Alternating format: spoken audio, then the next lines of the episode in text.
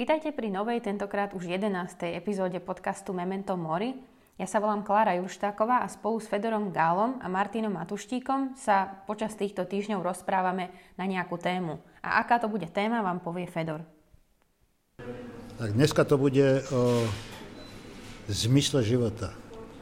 A keď som, keď som kráčal sem, kde sme sa stretli na námestí Jiřího Spodebrát, tak ma napadlo to najťažšie na tých našich rozhovoroch a to je ten začiatok tak pokyn.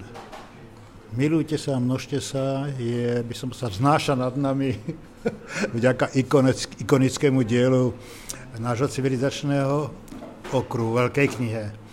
Ale aj keby sa nevznášalo, je to proste, to množte sa je biologický pokyn, ktorý máme v sebe všetky živé bytosti a ja mám pocit, že mnohé zo živých bytostí, vrátane nás, ľudí, má v sebe aj ten pokyn milujte sa.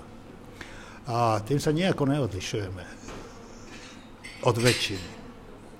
Ale je tam ešte čosi. To prežiť je strašná sila, ale je tam ešte čosi navrh. A to je práve to pátranie, pýtanie sa, nutkanie, pochopiť, aký je zmysel života ak nejaký je, o tom ešte budeme hovoriť. A ja si pamätám už veľa, veľa rokov na slova, ktoré vyslovil Viktor Frankl. Mimochodom, je to zakladateľ logoterapie, ktorá sa primárne venuje zmyslu ľudského života, ktoré povedal na rampe v Auschwitzi svojej manželke. Ak ti to má zachrániť život, buď povolná komukoľvek neprežila. Frankl prežil a celá jeho kariéra, ktorá bola superstárovská, bola venovaná zmyslu života. Naša mamka, keď prišla o svojho manžela po veľmi krátkom manželstve, venovala celý svoj život svojim deťom. Zmysel života našej mamky. A čo je nad tým pokynom? Milujte sa a množte sa. Čo myslíš, Martin? Ty si filozof. No ja nemám deti a v podstate, keď sa pýtam na, na tú otázku hľadania zmyslu života, keď ju ne, nenájdem dnes, keď není tu a teraz, tak nebude nikdy, nikde. To je práve omel času, že toľko ľudí putuje, putuje, hľadá celý život a vlastne najťažšie, že nevedia, čo hľadajú a ako to hľadať. A, a že vlastne si človek neužije tej cesty. Ten zmysel života je v tej ceste už. To není, to není nejaký koniec, nejaká meta, to je práve ilúzia toho chronologického lineárneho času. Potom tam vidíš len tú bodku, alebo je to ilúzia toho kruhového času, že, že, že chceš rozkoš, chceš nejaké, nejakú extázu teraz a potom vlastne si unavený, vyčerpaný a znovu a znovu a vlastne to nedáva zmysel. Platón hovorí, že, že, že jedine tá aktivita, ktorú robím pre tú aktivitu samú, nie pre niečo iného, ako štúdium pre peniaze a, manželstvo pre deti a ja neviem. Keď je aktivita, ktorú robím teraz, pre ňu samú a zabudnem na ten čas, to je aktivita, ktorú môžem robiť stále. To je väčšnosť už. Tá väčšnosť v čase. To je hra, to je milovanie, to je tvorba, kde sa stratím v hudbe ako jazzový hráč alebo maliar, to je písanie, to je myslenie, to je prechádzka s kamarádom, to je púť do Himalají. To je zmysel života ako keď sa spýtaš vesmíru, alebo imaginárne Boha, tak Boh nehľadá zmysel života, vesmír ho nehľadá, on je. Ako Boh nestvoril svet, aby, aby mal zmysel života svojho. Údajne ho stvoril z lásky. Takže ak môžem robiť niečo z takej lásky, ktorá vlastne už nehľadá nič iného, tak ten zmysel mám teraz, mám väčšnosť. A to sú aj deti, určite. Tak ja budem viacej konkrétna, lebo ja si myslím, že ja som v takom veku, kedy by som si mala začať klásť túto otázku, že čo je to zmysel života. Určite, keď som bola malá, tak som si nesadla na koberec s hračkami a nerozprávala som sa s nimi, že počúvajte, čo je to zmysel života. Ale práve okolo tej 20 a 30 je to strašne zásadná otázka, lebo dosť determinuje, kde budem žiť, čo budem robiť, čo budú priority v mojom živote. Jasné, že sa môžu zmeniť, ale je to taký prvý vek, kedy by som si myslím, že mala nad tým rozmýšľať. A ja, jasné, že je to cesta, životná cesta môže byť zmysel, ale myslím si, že tá cesta musí mať nejaké mierne smerovanie. A práve preto, že som v tomto veku od 20 do 30, tak som uh, našla jednu takú knihu, ktorá sa volá Rozhodujúca dekáda a je to uh, od jednej americkej psychoterapeutky, ktorá vo svojej ambulancii práve rieši prípady ľudí, ktorí sú okolo 20 a 30 a chodia k nej a hovoria jej o všelijakých svojich trápeniach a zlyhaniach alebo celkovo o tom, že vlastne ten svoj zmysel života vôbec nevidia. A práve ona v tej knihe píše a zhrňa tam také tie hlavné poznatky, ktoré zistila za celú svoju kariéru s týmito ľuďmi, ktorí sú od 20 do 30. A v podstate povedala, že tým, že máme teraz také relatívne kľudné obdobie v živote, že nie sú žiadne vojny a máme veľa času na rozmýšľanie a rozhodovanie, tak paradoxne mnohým mladým ľuďom to bráni v tom, aby nejaké rozhodnutie životné urobili, alebo aby ten svoj zmysel života vôbec videli medzi 20 a 30, lebo majú pocit, že majú na všetko strašne veľa času. Že nemusia sa rozhodovať, s kým chcú ten život stráviť, nemusia chcieť rodinu, môžu si zmeniť 10 krát kariéru a proste, že ten vek od tých 20 do 30 veľa ľudí vníma, že má byť taký neviazaný, bez rozmýšľania, žijem iba v prítomnosti a neriešim žiadne následky. A práve táto terapeutka, ku ktorej tí ľudia okolo tej 30 chodia a práve tam prídu väčšinou zničení z toho, že nič nestihli, alebo veľa vecí zmeškali, alebo nie sú tam, kde by chceli byť, tak ona práve hovorí, že je hrozne dôležité konať tu a teraz a konať už v tej 20 alebo 25 rozmýšľať trochu strategicky, racionálne a naozaj mať nejaký ten zmysel života, určiť si, čo by sme trochu chceli a aspoň nejakým smerom ísť tak, aby sme to dosiahli, pretože to odkladanie je práve vec, ktorú ja vidím asi najviac.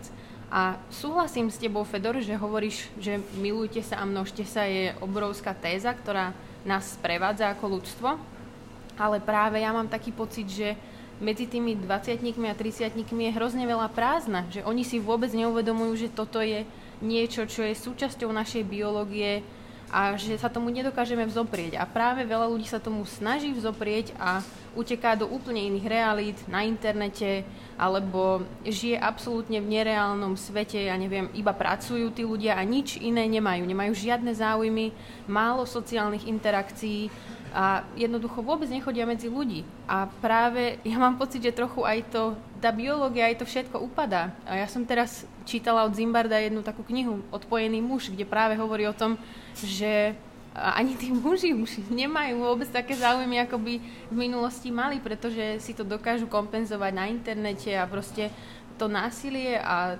ten nekonečný prístup k pornografii v podstate zabíja také tie úplne základné biologické púdy, ktoré by mali byť zmyslom života.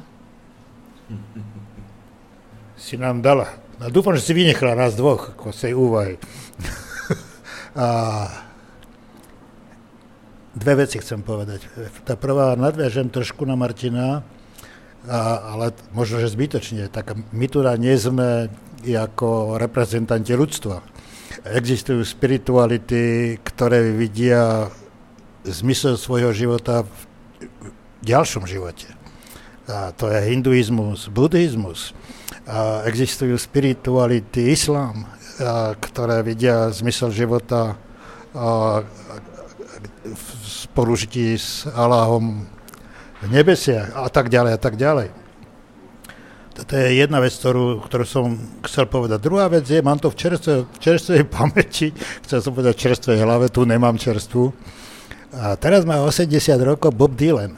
A ja som kde si čítal, že sa zapísala do pamäte fanúšikov veta, že nejde o to poznať, kto som. Ide o, o to utvárať sa.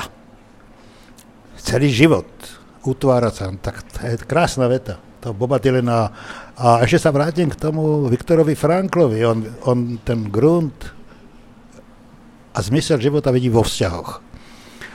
A to, čo si povedal ty, a utváranie vzťahov a upevňovanie vzťahov. Ale to, čo si povedal, tým je hrozne blízke.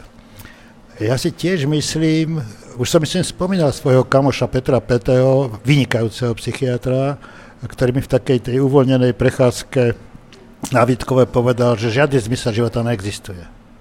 Existuje iba situácia, v ktorej som, ktorú riešim a ktorá má zmysel, to riešenie. A treba mu dať, treba jej dať tej situácii zmysel tým, čo robím, ako konám.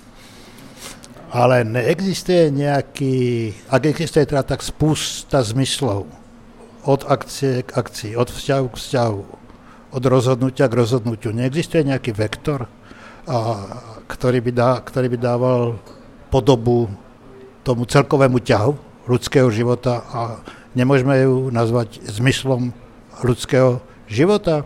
Ja sa pýtam, ja mám niekedy môj, ja mám osobne, subjektívne pocit, že môj život napriek všetkým dramatickým zvratom, zmenám, karambolom, zákrutám, ako keby smeroval kam si. Kam si. A to je jeho zmysel. Ja, ja si tak hovorím, no, tá, ten čas, ktorý žijeme, je tak krátky, to nie je ani, ani, ani sekunda. Taký bum na nebesiach a je to preč že, že čo teda znamenám ja pre, pre vesmír alebo pre niekoho. No tak brániť sa entropickým silám ako smutku a depresie a, a, a nešťastia a tvoriť a tvoriť, tak si hovorím, tak ja som nejaký taký neurón, taká nejaká súčiastka veľkého mozgu, všetkého a to je moja práca, nepustiť depresiu ďalej tým druhým. Zdvíhať vzťahovať sa, tvoriť, niečo prerábať a tak si hovorím, no, keď som s Izraelitmi bol v Jeruzaleme na Šábes a boli to sekulárni Izraeliti, mladí, takí hypici, tam sa spievalo, tam sa tancovalo plný mesiac. Na Šábes není treba nič. To je, je koniec práce, to jediné, čo je povolené na Šábes, je milovať. Máš milovať, ak máš ženu alebo muža, tak hipici majú, majú jeden druhého, miluje sa, spieva sa, žije sa, už nežiješ pre iný deň. A, a, a tieto momenty proste, ja, ja tie momenty mám, ako vystúpil som na 5500 metrov v Himalájach a hovorím, tak už môžem zomrieť. To nádhera. Alebo obrovská láska. Ako zážitok lásky som mal v živote, nie, nie len raz. A to mi dáva takú plnosť, že, že som kľude, úplne v kľude že môžem tvoriť. A nakoniec si myslím, no tak urobiť zo seba niečo úplne krásneho, čo môžeš v tej malosti a potom sa rozdať. Úplne sa rozdať.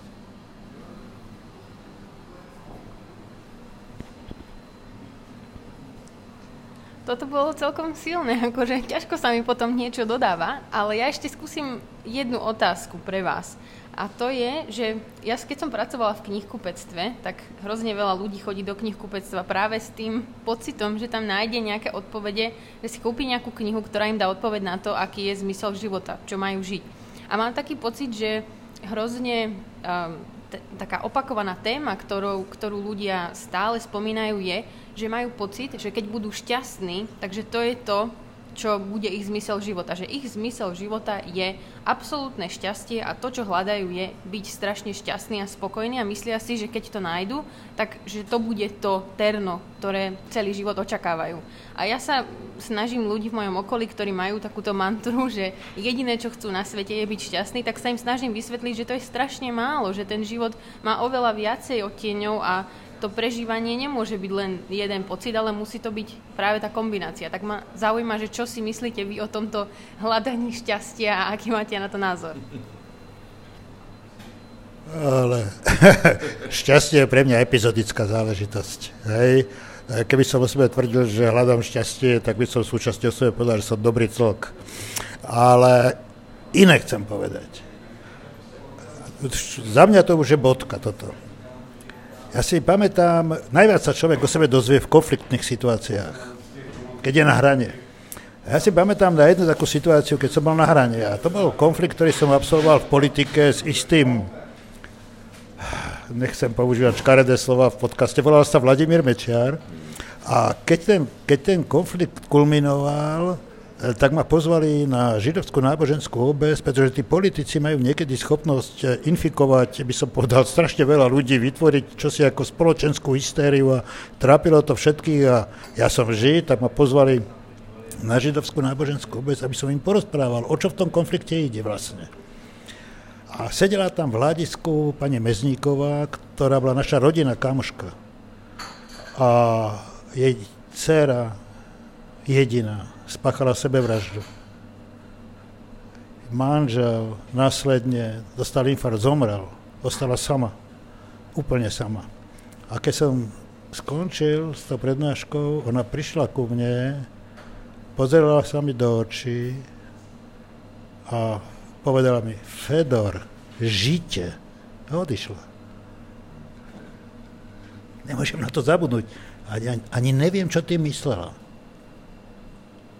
Čo mi chcela povedať? Čo chápala tým Fedor žite? Ja si myslím, Franz Kafka niekde píše, že, že Mesiáš príde, až ho nebudeme potrebovať. Ja, si, ja, si, ja, ja čakám na ten čas, že nebudem myslieť na to hľadať šťastie, že, že to bude. Pretože opakom toho je čas nudy, ten je strašne dlhý, ten som nikdy nemal, ale viem o ňom. Alebo zúfalstvo, keď vlastne nevieš kam a, ten čas plinie nejakého zmaru a žiješ v tom čase, vlastne žiješ ako mŕtvy. Tak ja chcem žiť v takom čase, keď, keď sa môžem hrať znovu ako dieťa, ale som dospelý, som starý chlap, ale chcem byť ako dieťa s tým, s tým čo viem, čo som zažil. To je žiť. Už sa teším, že pôjdem tancovať zase, že otvoria kluby. Fakt sa teším, že budem celú noc. Je mi 64 a idem tancovať techno alebo trans celú noc do rána a keď sa vraciam 5 hodín ráno, svitá, to je taký krásny pocit, že som strávil celý čas najzmysluplnejšou aktivitou. Netráp sa, Martin, hovorí sa, že na sklonku života, keď je človek veľmi starý, sa podoba na dieťa, takže o nič neprídeš.